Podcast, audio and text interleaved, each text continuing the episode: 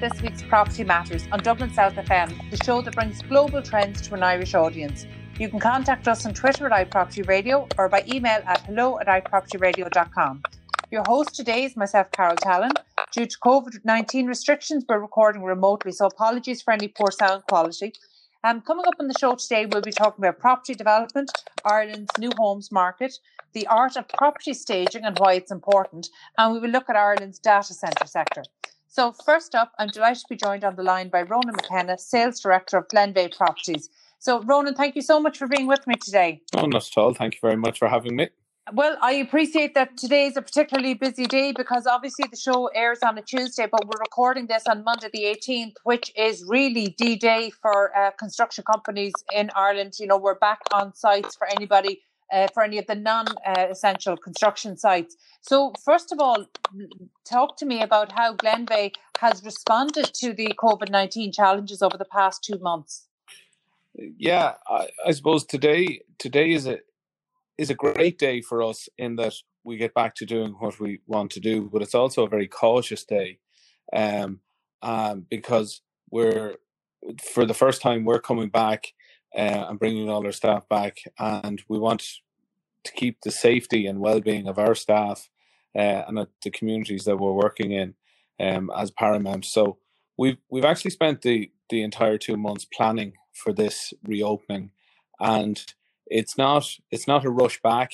Um, we're we're being very cautious about it, um, and we've put in place all the different measures that actually people have seen on the, on RT News today um, we've hand washing facilities, um, social distancing, uh, COVID officers, um, and, and and a whole array of of, of working. The, the the challenges of working, um, you know, in in in the COVID pandemic, um, are are quite great. And look, it's going to take time and people to get used to it. But we we've we, we feel we've we've had a good start today. Uh, and I've been around a few of the sites, um, as of other members of the senior management team, uh, just to make sure that things are bedding in well. And as I say, we're we're we're starting off. Typically, we've had maybe thirty men coming to site today, and um, you know we we'll increase that over the next few days um, on stagger times and and all of that that comes with it. So it's it's um it's extra cost, um, but it's it's it's essential to keep yeah. going.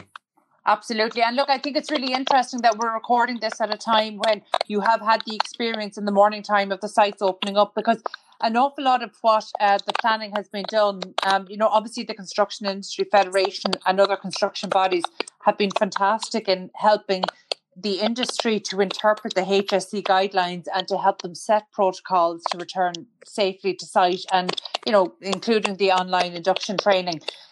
But yeah. that's that's very much theoretical on the non-essential sites until today.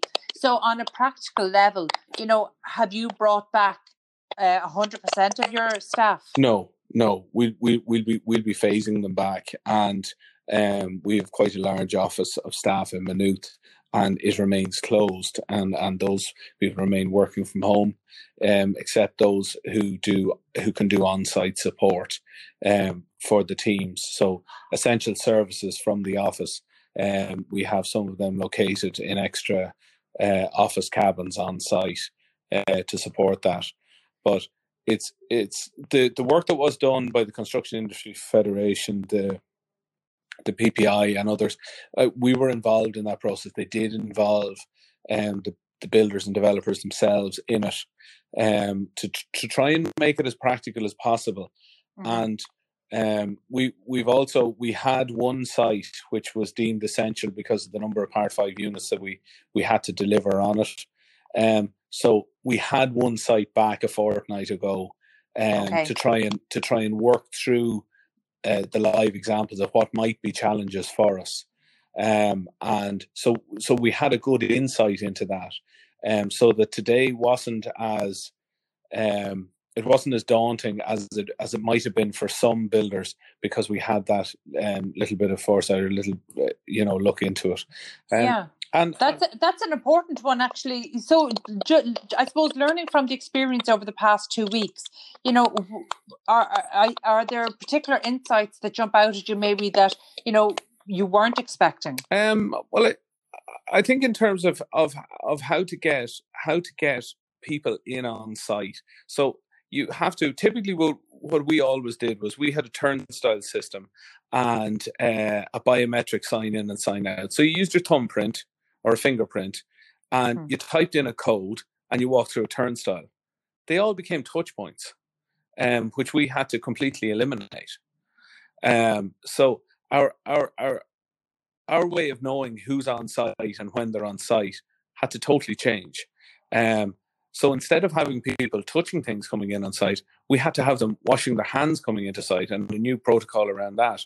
We have a guy, uh, a, a gate man at point there who signs every person in verbally mm-hmm. um, and and updates the the computer system from that.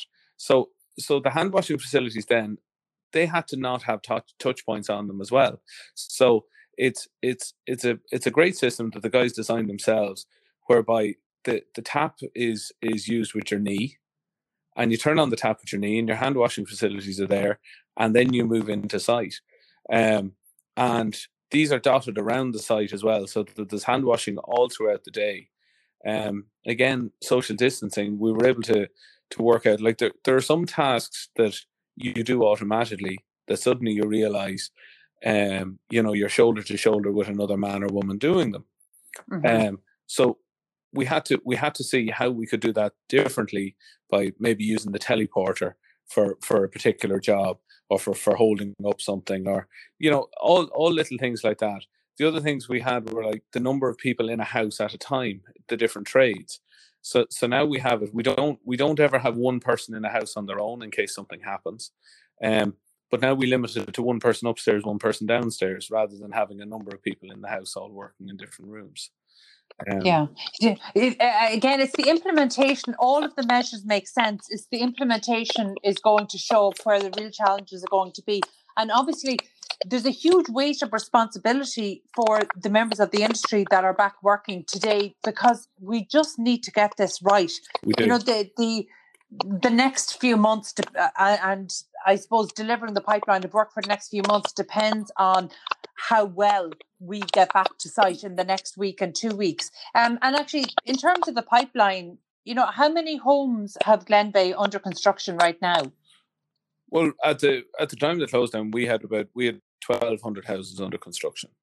Um, wow, okay. So so we have that, and that's that's spread over nineteen sites, um, and we're we're working our way through those, and and a lot of those sites, most of those sites have reopened. Some of them won't reopen until a little bit later, um, because they were they were very new. They were they were just opened up, and we want to get back and work through the stock that we have, and then we'll we'll we'll see what what demands are there because we we now have to balance this with with the demand for housing, which we think will be good. Um, and certainly over the lockdown period, we've had a lot of interest in our virtual viewings. Um, we've we've actually had quite a number of house sales. Um, really? Yeah, yeah. We've and are these are these sales of built or homes off plan? Well, they're, they're homes off plan that have that have show houses. Yeah, they're not. We don't have very much standing stock. Mm. Um, we we just don't because we we we sell ahead all the time, and um, because we have aggressive targets within the PLC system. Your your targets are always very aggressive, so we we we tend to have them sold by the time they're built, or we we certainly try to have. You know, so yeah. Um. So uh, it's interesting. It's interesting to hear that um a, a, strong sales route there because you know we look a lot at the technology around prop tech and construction mm. technology and we know that every part of the property transaction can be done online including finding your property and viewing it. And what we what we really probably suspected, but have really learned over this period is that the culture, you know, the mindset hasn't changed to allow people to buy a secondhand property um, virtually unless they're investors. But certainly for home buyers, no. and yet they do it for off plan properties and for newly built homes. So, you know, it, it's interesting to hear how this pandemic, you know, will it change that for second-hand properties or will it just be for newly built homes that we will actually be able to sell off plan? But in terms of the strong demand, are you are you facing a situation where maybe you had properties sale agreed or deposits taken from people and their work and financial situation has changed in terms of accessing mortgages? Yes, th- there are sadly some some people who had intended to purchase a home who can't do that now. Um, but it's it's not the majority. It's it's the it's a minority of people, um, and that must be very difficult for them because it's it's a very exciting time, you know, to be to be changing or, or to to buying a new home. Um, so that's that's very difficult for them. Um, but but uh, we would we would have I think we, we, as we run our numbers, just close to ninety percent of our buyers can, are continuing to uh, with the with the sales process. We had contract signing um, all during the the lockdown period, um, so you know we have been able to continue with it, and the housing market. You see, before COVID nineteen arrived on our doorstep, Ireland had a housing crisis. That didn't go away it it didn't it didn't disappear because of this. Obviously, we all have to deal with COVID nineteen as the as the priority, but the underlying demand for housing it was it was never supplied. So and people talked about 2008 and how it was going to affect, but the truth of it is, we were building 90,000 houses in in 2008, and there was a huge supply of houses left and the demand shrank. There, there is no, as I said to you earlier, we, we don't have standing stock. We don't have stock lying around. And we're not the only ones.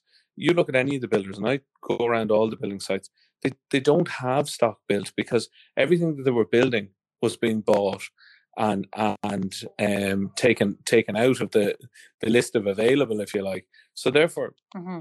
the the supply just hasn't been there, and and that's why I think that. Um, and I know you know some people are, are very doomsday about you know house valuation and all that kind of thing there, there just simply isn't a lot of of housing stock there for it to fall in value. Um I think there are huge challenges, and, and before I, I worked um, with Glenveagh, I was a, an estate agent. I think there's going to be huge challenge with secondhand property, um, and a lot of my focus with with with the purchasers that I have going through the system at the moment are the ones who have houses to sell, I, I do have a concern there because I don't know how you ask an estate agent and a couple or a person to enter into a home where people are living and do that safely. I I, I haven't yeah. got my head around how that would work. Um, I, I can see it in a show house. There's no problem. We can sanitize it. We can have it as a safe place. We can we can do a lot of things remotely.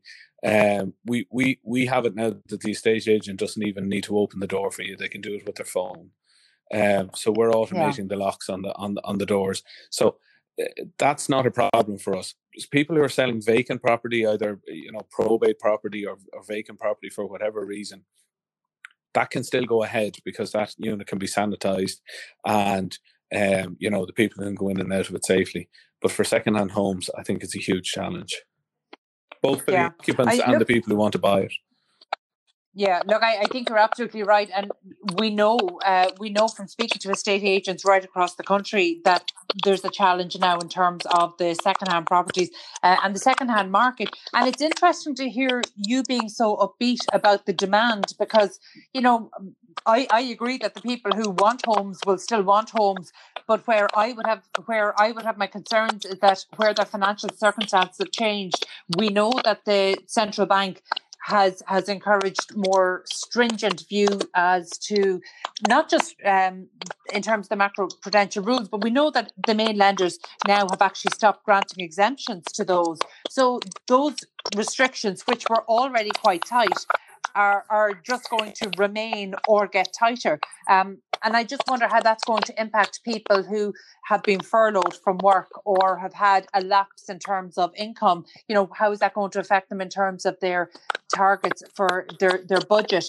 You know, and I, I I, I obviously it's too early to tell. We don't know, but I would definitely have concerns, and I just wonder, um, in terms of the forecast for Glenveagh, you know, where are you in terms of your targets for what were your targets for output for 2020? Um, you know, where do you see yourself now? Are they going to have to be adjusted? So, what, because we're a PLC, um, our our targets are very public for people, and um, uh, they they call it guidance to the market, um, and we've removed all guidance to the market um, at this time because we we just don't know. Um, you know, we just don't know where where those numbers will be or or what it'll be, and until we get some sort of view uh, in terms of getting back and, and getting back saying like obviously we can't we we can't do any viewings or anything until after the 8th of June. So there's still a time to wait to, to test the market. We're still talking to people. We're getting an awful lot of um, inquiries, as I've said, uh, and we're talking to our existing buyer pool. Um, but until such time as we can actually get people into looking at houses, we, we're really not going to have a view of where we are going to be at the end of the year. Um, but as I say, it's it is from the people we're engaged with, some people are affected very badly by um, COVID nineteen. Those in the hospitality industry and and and other you know retail and and service industry. Um, but there, there are also a large cohort of people who have been either somewhat affected uh, or not affected at all, um, and they will want to purchase houses too. So even though demand will maybe reduce, there there there will still be a housing demand, in our opinion, anyway. Well, of course, because output is going to yeah. reduce as well. You know, it, it's it's an interesting and, and again, it, it really is too early to call what the likely impacts on uh, output for 2020 for the entire industry is at this stage. But I think the next couple of weeks will tell a lot. So, Ronan, thank you so much for joining us today. We leave it there for now. Um, our thanks again to Ronan McKenna, Sales Director at Glenveagh Properties PLC. We need to take a quick break now. Stay tuned. 93.9 Dublin South FM. And welcome back to Property Matters on Dublin South FM with myself, Carol Tallon. You can contact us on Twitter at iProperty Radio or by email at hello at iPropertyRadio.com. I'm delighted to be joined now by Natasha Rocca Devine, interior designer and staging to sell specialist at the Interiors Nerd Studio. So, Natasha, thank you so much for joining us today. Thank you for having me on. I very much enjoy your show and happy to be here. Well, I, am a fan of your work and I've been following very much um, because you're great at social media and showcasing the work that you do. Um, and actually, there's a, there's a, a couple of points uh, in terms of your social media and things like that that I'm really hoping that estate agents will sit up and take notice of, as well as you know people who are looking to sell. But look, let let's start with you know um, 2020 interior design trends you know, at the start of the year, we always make predictions, and then, you know, in, in light of the pandemic and post pandemic restrictions that are likely to continue, are you seeing that these are likely to change? Absolutely. Um, I think mostly I've you know written a few piece, um, pieces for the newspaper in recent weeks, and I think using the space as a multi-purpose um, space and zoning in our homes is going to become very prevalent. You know, like things like screens or multi-purpose rooms. So your office is now going to be your gym, you know, or your children's yeah. room might be their playroom. So um, adapting those um those rooms into you know multi-purpose spaces especially people who are in shared rentals or have children or in properties you know where each room has to be used for different family members for different purposes. And then obviously you know from an aesthetic point of view you have to um, create a space that isn't too bright say if you're going to work there um for as an office or vice versa. So it's really important to kind of incorporate that in and it's also made us um challenged us you know it's made us think outside the box for our homes you know in ways that we never did before um, looking at it um, much differently, but also in a very practical way too. Yeah, you know, it, it's funny, and this is something that we've covered actually a couple of times on the show. Um, because we're recording remotely, um, you know, m- my daughter's 21. I, I, don't have the same issues, but there's been a lot of toddlers in the background and young children in the background as we're recording. And, you know, one thing about the trends in recent uh, decades have been more towards open plan. And I think this is probably the first time in modern history that um, you know open plan is being tested to the point of all family members trying to live within a contained environment um, while everybody's pursuing their own thing. So whether you have one or two parties working and uh, you've got children pursuing hobbies and you know trying to homeschool in the background, I think that we really need to reimagine our space. And and in fact, yesterday when I went out um, when I went out for a walk, I, I noticed that in our particular area there were four home improvement vans um, absolutely, just, everyone's saying yes, absolutely. yeah, because it's challenged us, you know, and it makes you think, you know, in terms of obviously when you're facing a room every day, you also notice the flaws, and you're, you know, you're quick to get the painters in, you know, on an aesthetic point of view. But on a practical point of view, space is key. You know, I've I've lived yeah. in London, Los Angeles, um, Milan, and cities, and I've always had, you know, for budget reasons, usually lived in very small apartments or shared flats. So I've always had to challenge my space. You know, I've always had to do that, and part of my job in staging is to maximize the space.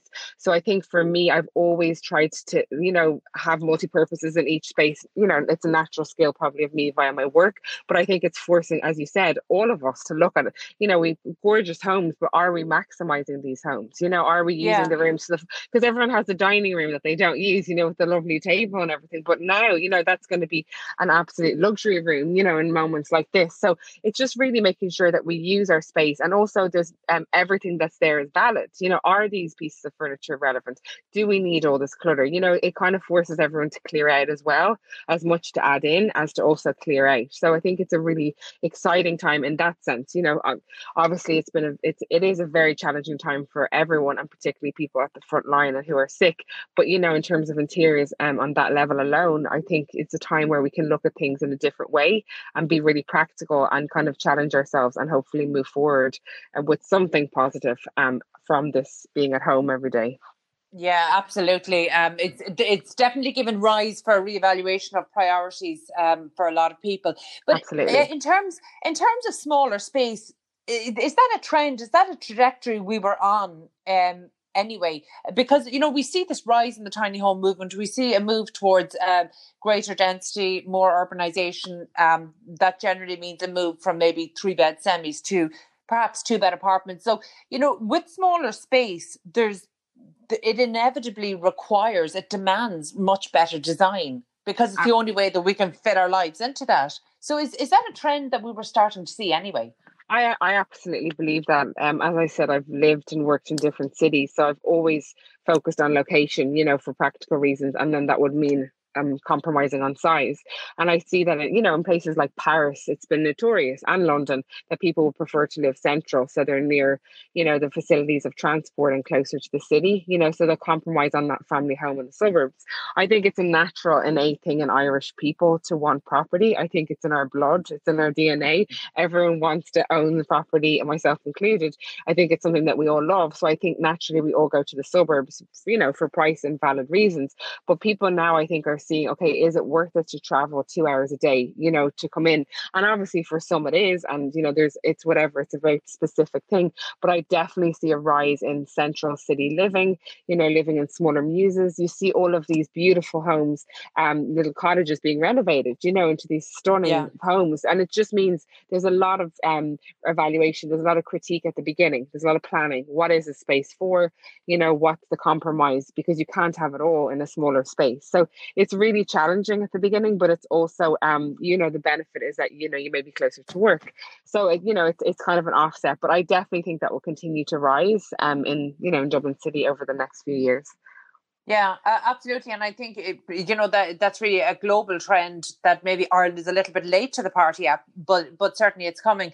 Um, at the top of the show, Natasha, you know I, I introduced you as an interior designer, but you're also a staging to sell specialist. Now, this is you know we've had staging um in terms of property in Ireland over the past you know maybe decade and a half in Ireland, but it was never a prevalent feature of the market, um, whereas it might have been in other jurisdictions and in other places that you've lived you know, so coming back to Ireland and launching a, a staging to sell business, did you find was the Irish marketplace ready for that? Well, um, I was very lucky that I had um, a launch event, and Owen Reilly gave me my first job. So, um, you know, he obviously um, you know, enjoyed the party and we, we spoke at that time. So, you know, I think sometimes it's just someone seeing something in you and giving you that chance. And, you know, Owen is a perfect example of um, an agent that sees the massive importance of staging and he continues to with um, myself and other designers he works with. So I think it's just about um, probably right now or back then a few years ago, it was about the agents and the developers who naturally would know, you know, immediately um, based on the sales price and the pace of sale, the importance of it. However, you know, I did RTE Find Me a Home. My project was on that actually with Owen. And I think, you know, via TV, via social media, via um, press, people are starting to see the importance of home styling.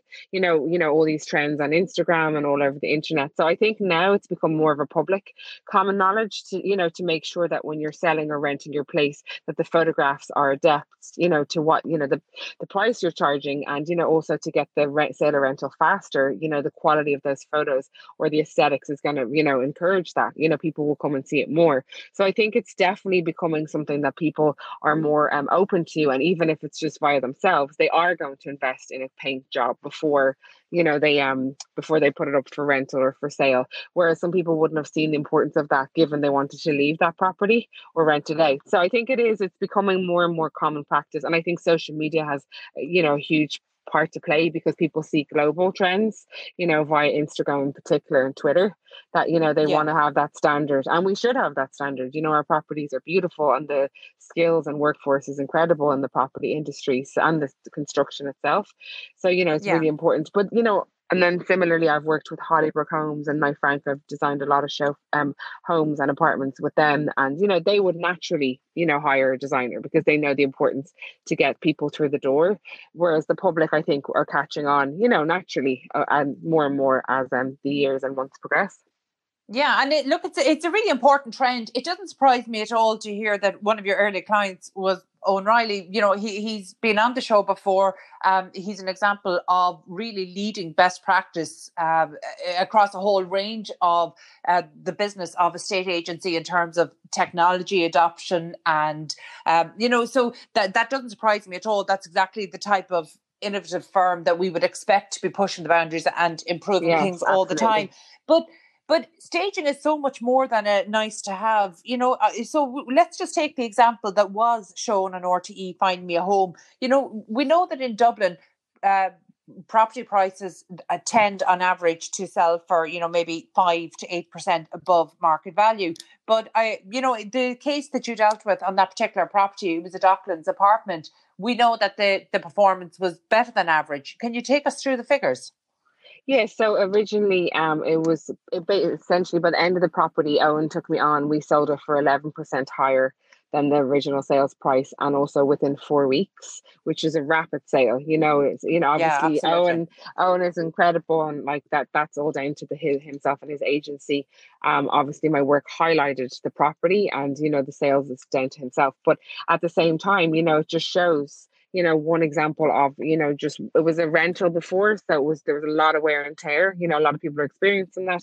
They've come back from abroad or they're living in London, they're renting out their homes, and then you know you're trying to either sell it or trying to move back in, and it's really worn. So there was a lot of you know trying to maximize that sale to you know create big the biggest space possible but also with a very limited budget to do it up you know and that's the part of staging is that you're trying to redesign it in a very short way on a very limited budget because it's not an interior design project. It's not a fit out. So it's a very creative process where you have to you know look at um, look for the unique selling points. And in that um, space i found the view was very important you know looking out.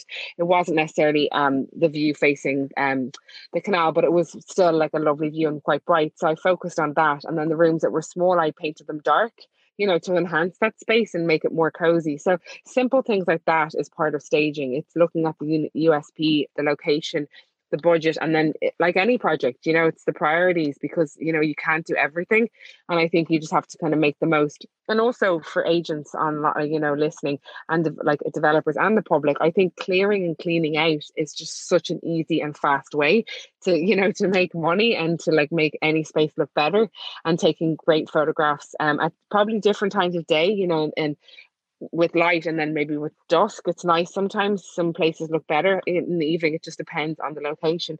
But you know very simple things that are, are not so costly can be a huge you know window clean um and then just carpet clean and you know just some fresh bedding on a basic level. Yeah. I think these are really important tips, which people kind of assume, oh no, I have to put so much money in this and you know add so many things in. I actually disagree. I think nearly if anything, I clear out a lot at the beginning and just focus on less is more. And I think that's a really, you know, good information for people to know that it doesn't have to be so costly. It's just more of a time factor.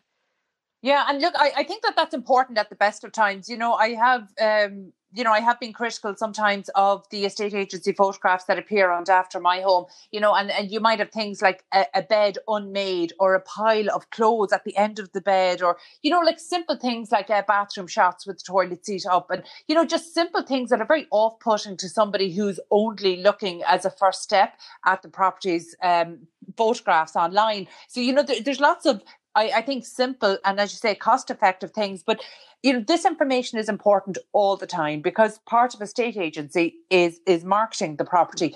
But i think this is going to be so much more important for second-hand properties in in dublin and nationwide as we come out of the COVID 19 restrictions because there are properties that will have languished on the market for a couple of months. You know, there will be sellers who are quite discouraged. Um, you know, so there's definitely going to need to be a re-evaluation of property listings that went up maybe just before Christmas or just after Christmas to really get them ready to reintroduce them to the market. So, can you maybe give just a few tips that don't require a lot of work that sellers or perhaps estate agents of second secondhand homes could do?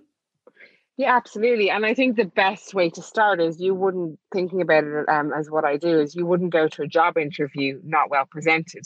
So why would you put this property up not well presented? You know, on a very basic level. And I think, you know, um, so I look at the property the same. You know, from a styling point of view, I would I think a very good um, idea is to either get a floor plan or take photographs of each space and plan.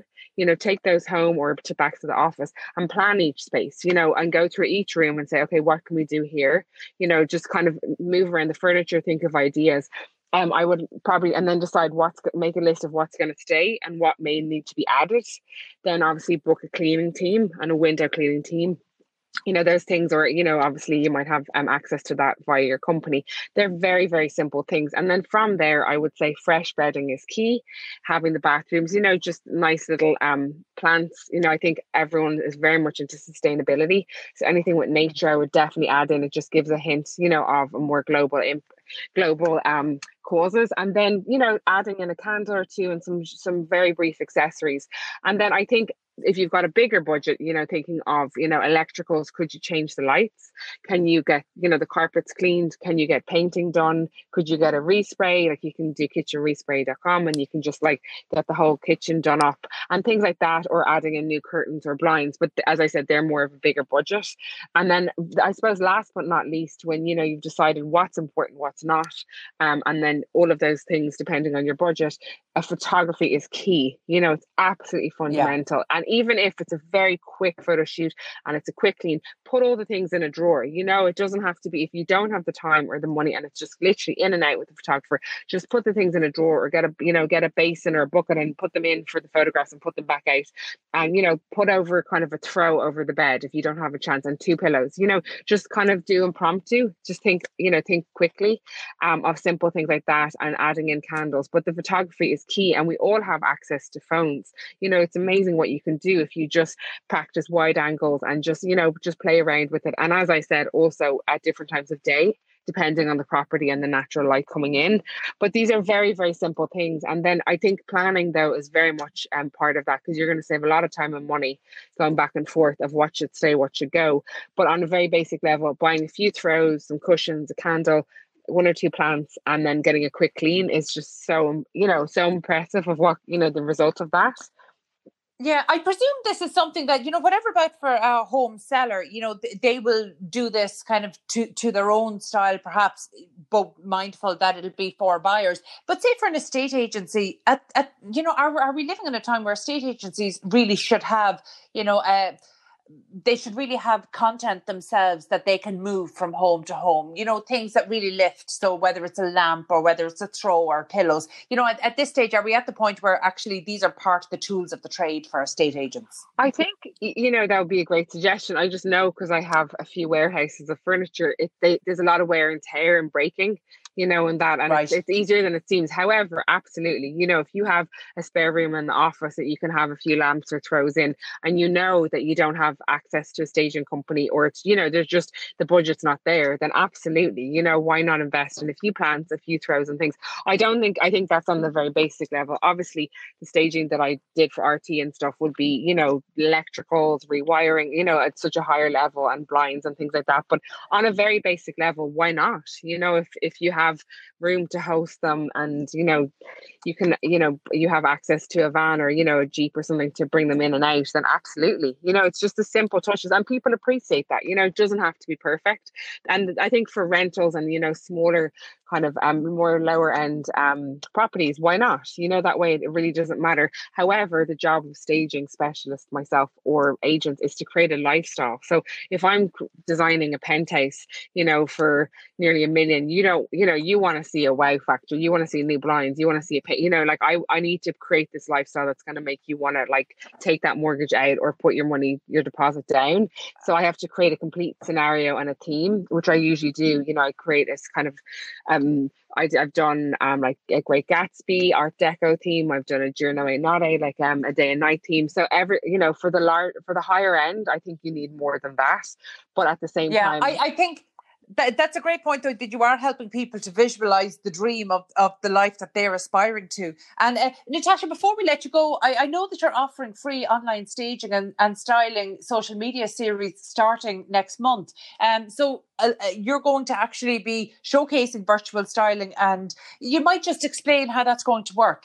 Yeah, I was going to obviously with my business has to um, adjust to the circumstances. So I want to offer online consulting and Zoom videos, and you know for people all around Ireland, um, so I can help them, you know, even smaller, large scale, um, while you know the restrictions are hosted. So I decided to um collate all my previous projects um, starting with um, the one, the project with Owen in Hanover um, Quarter for RTÉ Find Me Home. And essentially, I've, I've given some little um, kind of behind the scenes tips of the rooms and the, you know, just things like the balcony, how to clean it, what I actually did, which resulted in the sale. So I'm going to use case studies of projects that are, that have been sold, obviously, that have sold successfully. And I think it's much better than, you know, just giving you lists of things to do.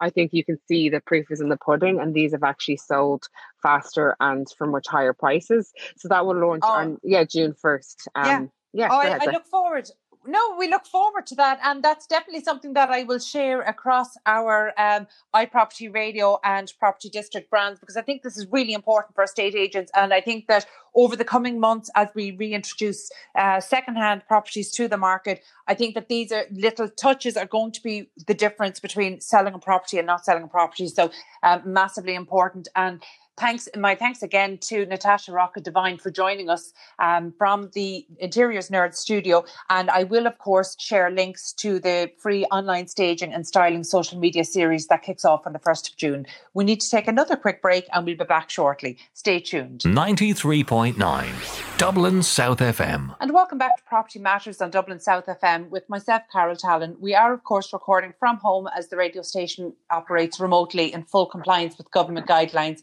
So again, a quick reminder for um, just apologies for any sound quality issues that we might have while we're while we're recording remotely. Um, and thank you for your forbearance with that. Um, so I'm delighted to be joined now over the phone by Garry Connolly, President and founder of Host in Ireland. Um, so Garry, thank you so much for joining us today. Thank you so much for inviting me onto your show. Thank you. Um, well, obviously, you're a regular guest, so um, most people will be familiar with Host in Ireland. But for those who aren't, you might just give a quick overview of what the organisation does.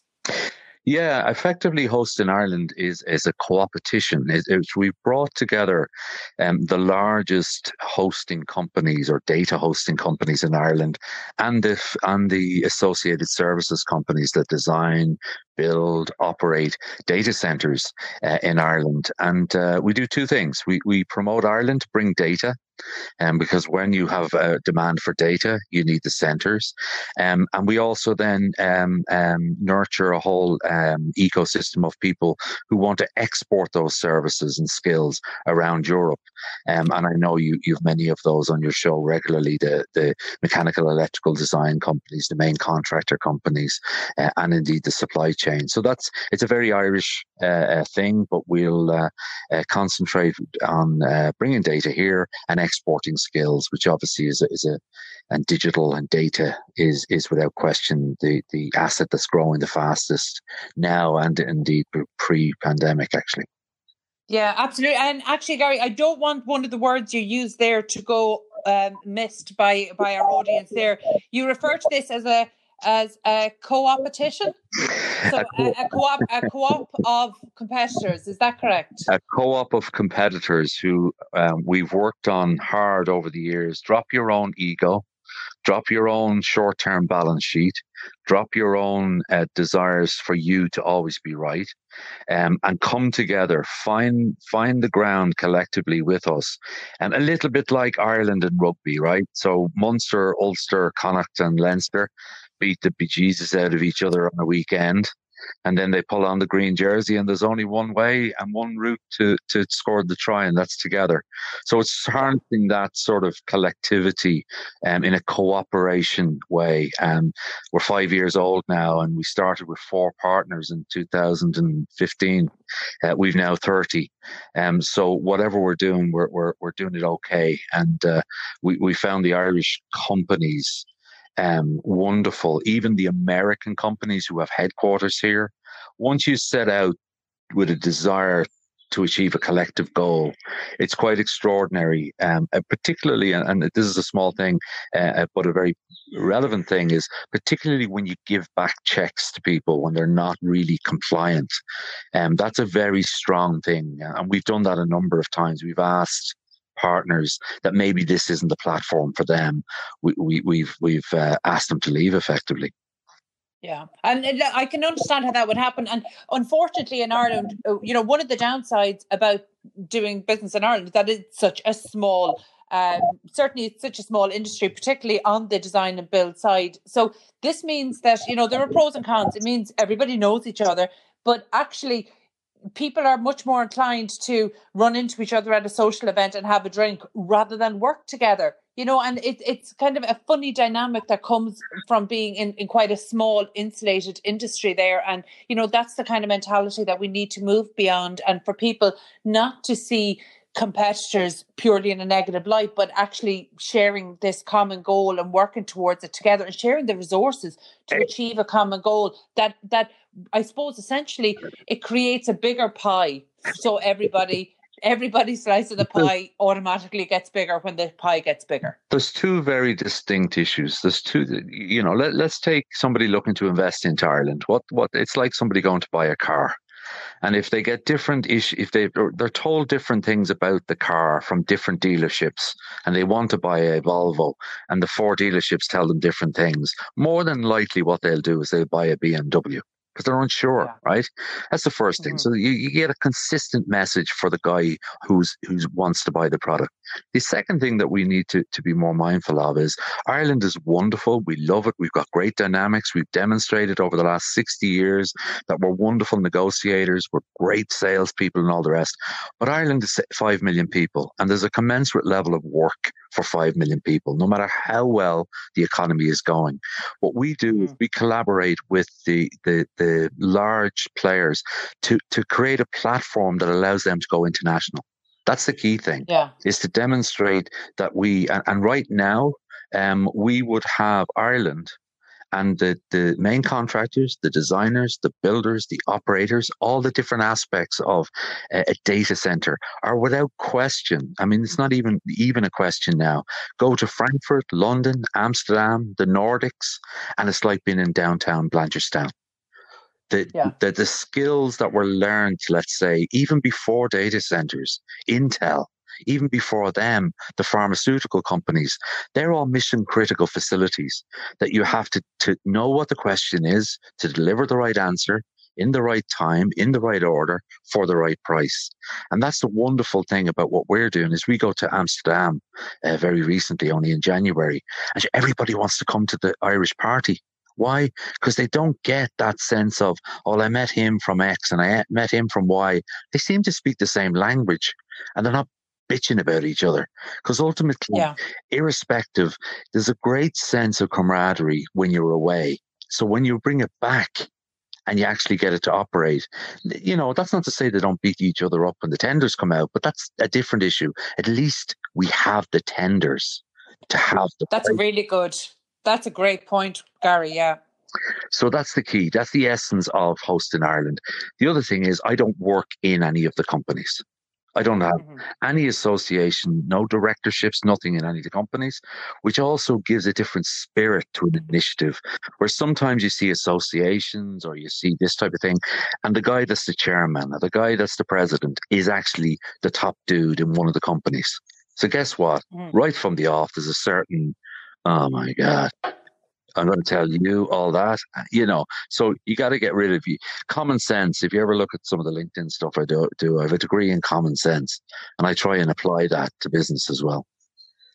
Yeah, and look, it, look that that's the essence of it. And um, it you talked there about um the mission critical part of the goal, but actually it was interesting. Only maybe a month or maybe six weeks ago i had a contractor somebody working um, on the contracting side in ireland said to me you know how are data centers still open? How are they considered essential workers? And i was stunned by this. So what that told me is that there still is an absolute lack of um, understanding about you know we're, we're being told to work remotely. We're being told to automate our systems. We're pushing prop tech and construction tech and uh, we're moving uh, all of our essential services toward a, a cloud-based solution. Yeah and yet there seemed to be this disconnect. So why why is this essential? And i tried to explain that absolutely everything he was doing from his home office in the midlands was being stored uh, essentially by a data center. But the, uh, that disconnect and look you know that's not a criticism. No. um, it's more that you know it's a little bit like us walking into a room and turning on the, the light switch you know flicking the light switch without actually understanding what goes on behind the wall and and beyond. So you know from that point of view you, inter- data centers being given essential worker status. That that was inevitable, surely. It it was. Um, I, I, think now people have a better appreciation for the fact that when you look, and I suppose the word itself is, is not the best. A data center has two words that are merged together. And most people look at the center and they see a building and they see a, a, one a building without any windows and they see a building without thousands of cars outside. So they immediately think that's like just a warehouse.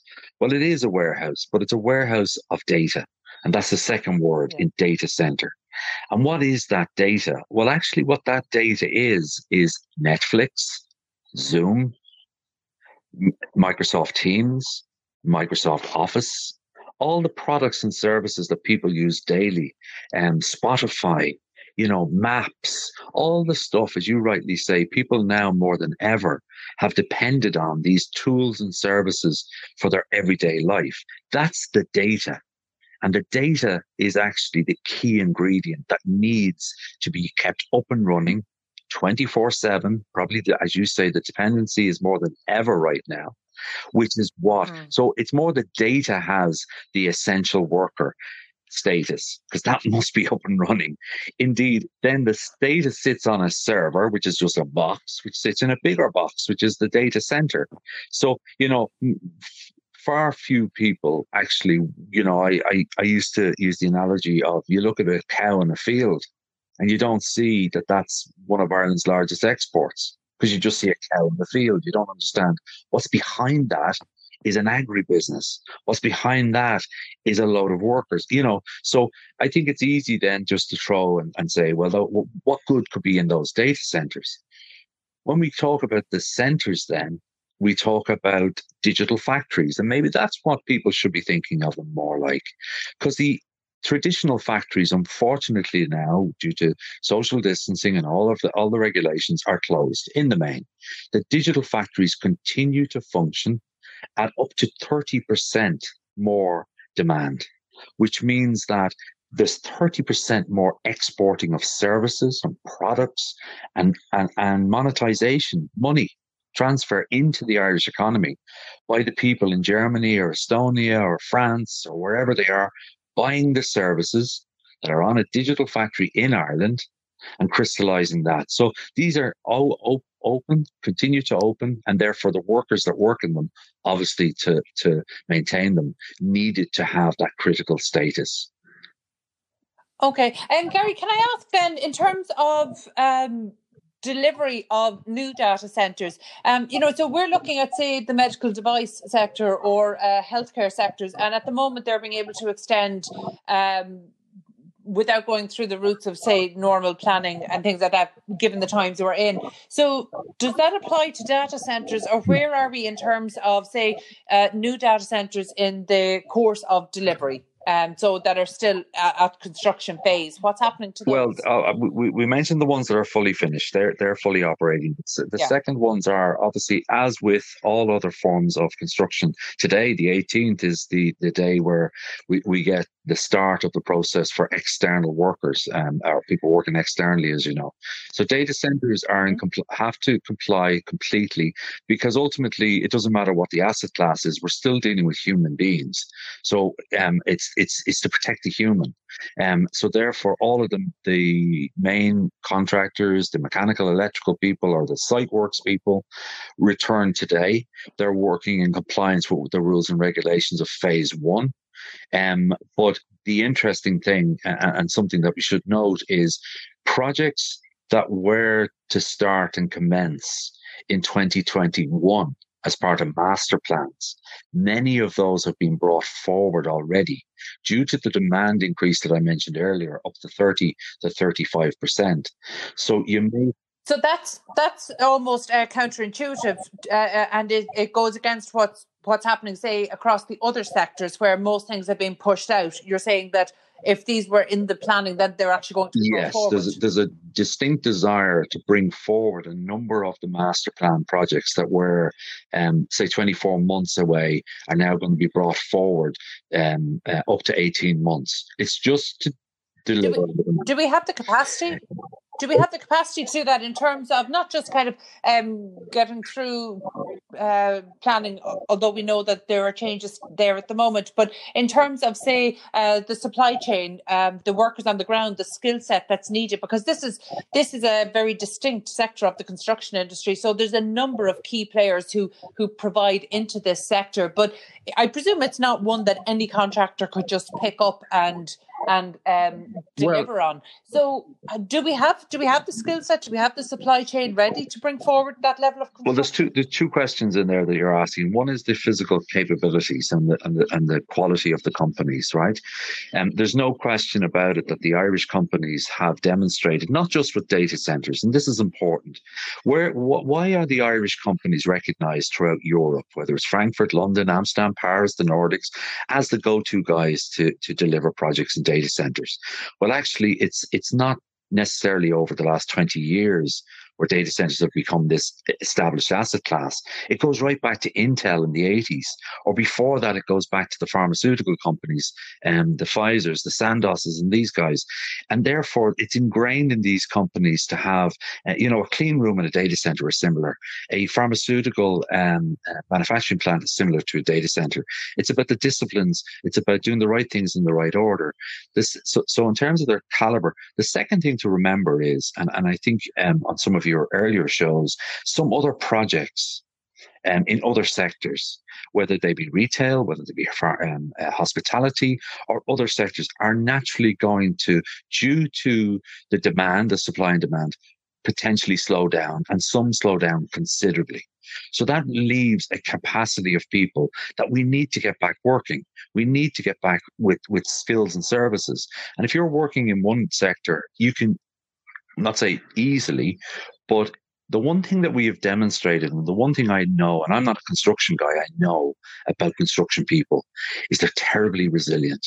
They work on solutions to problems many of us haven't even thought about.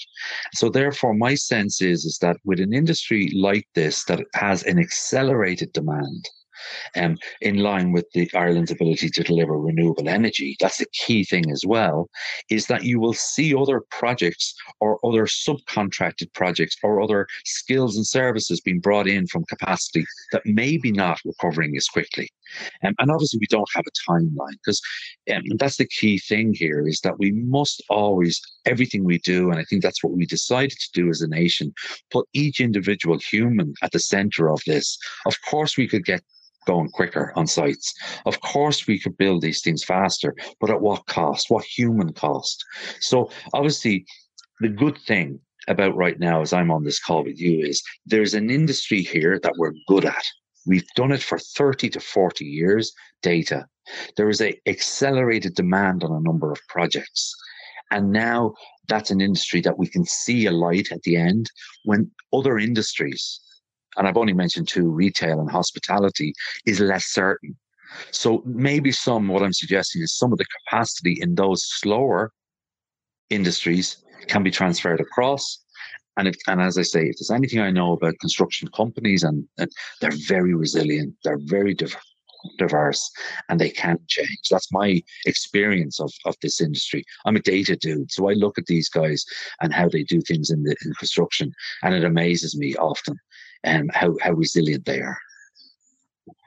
Yeah, look, resilience is definitely the the key word um, that we've been that we've been using over the past nine, ten weeks um, of the shutdown. And I know this week is going to tell a lot as we go into this phased opening of of construction sites. Yes. You know, so I, I, think we're going to need all of the resilience. And I'm delighted to hear you describe yourself as a data dude because then I can. So thank you very much, Garry Connolly, data dude, president and founder of Host in Ireland.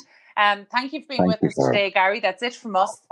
And thank you everyone for listening into Property Matters on Dublin South FM, the show where property matters. You can get in touch with the show by emailing hello at iPropertyRadio or on Twitter at iPropertyRadio. Um, also, our thanks to Peter Rice on sound and show producer Katie Tallon of Hear Me Roar Media. We're back at the same time next week from myself, Carol Tallon, and all the team here. Stay safe.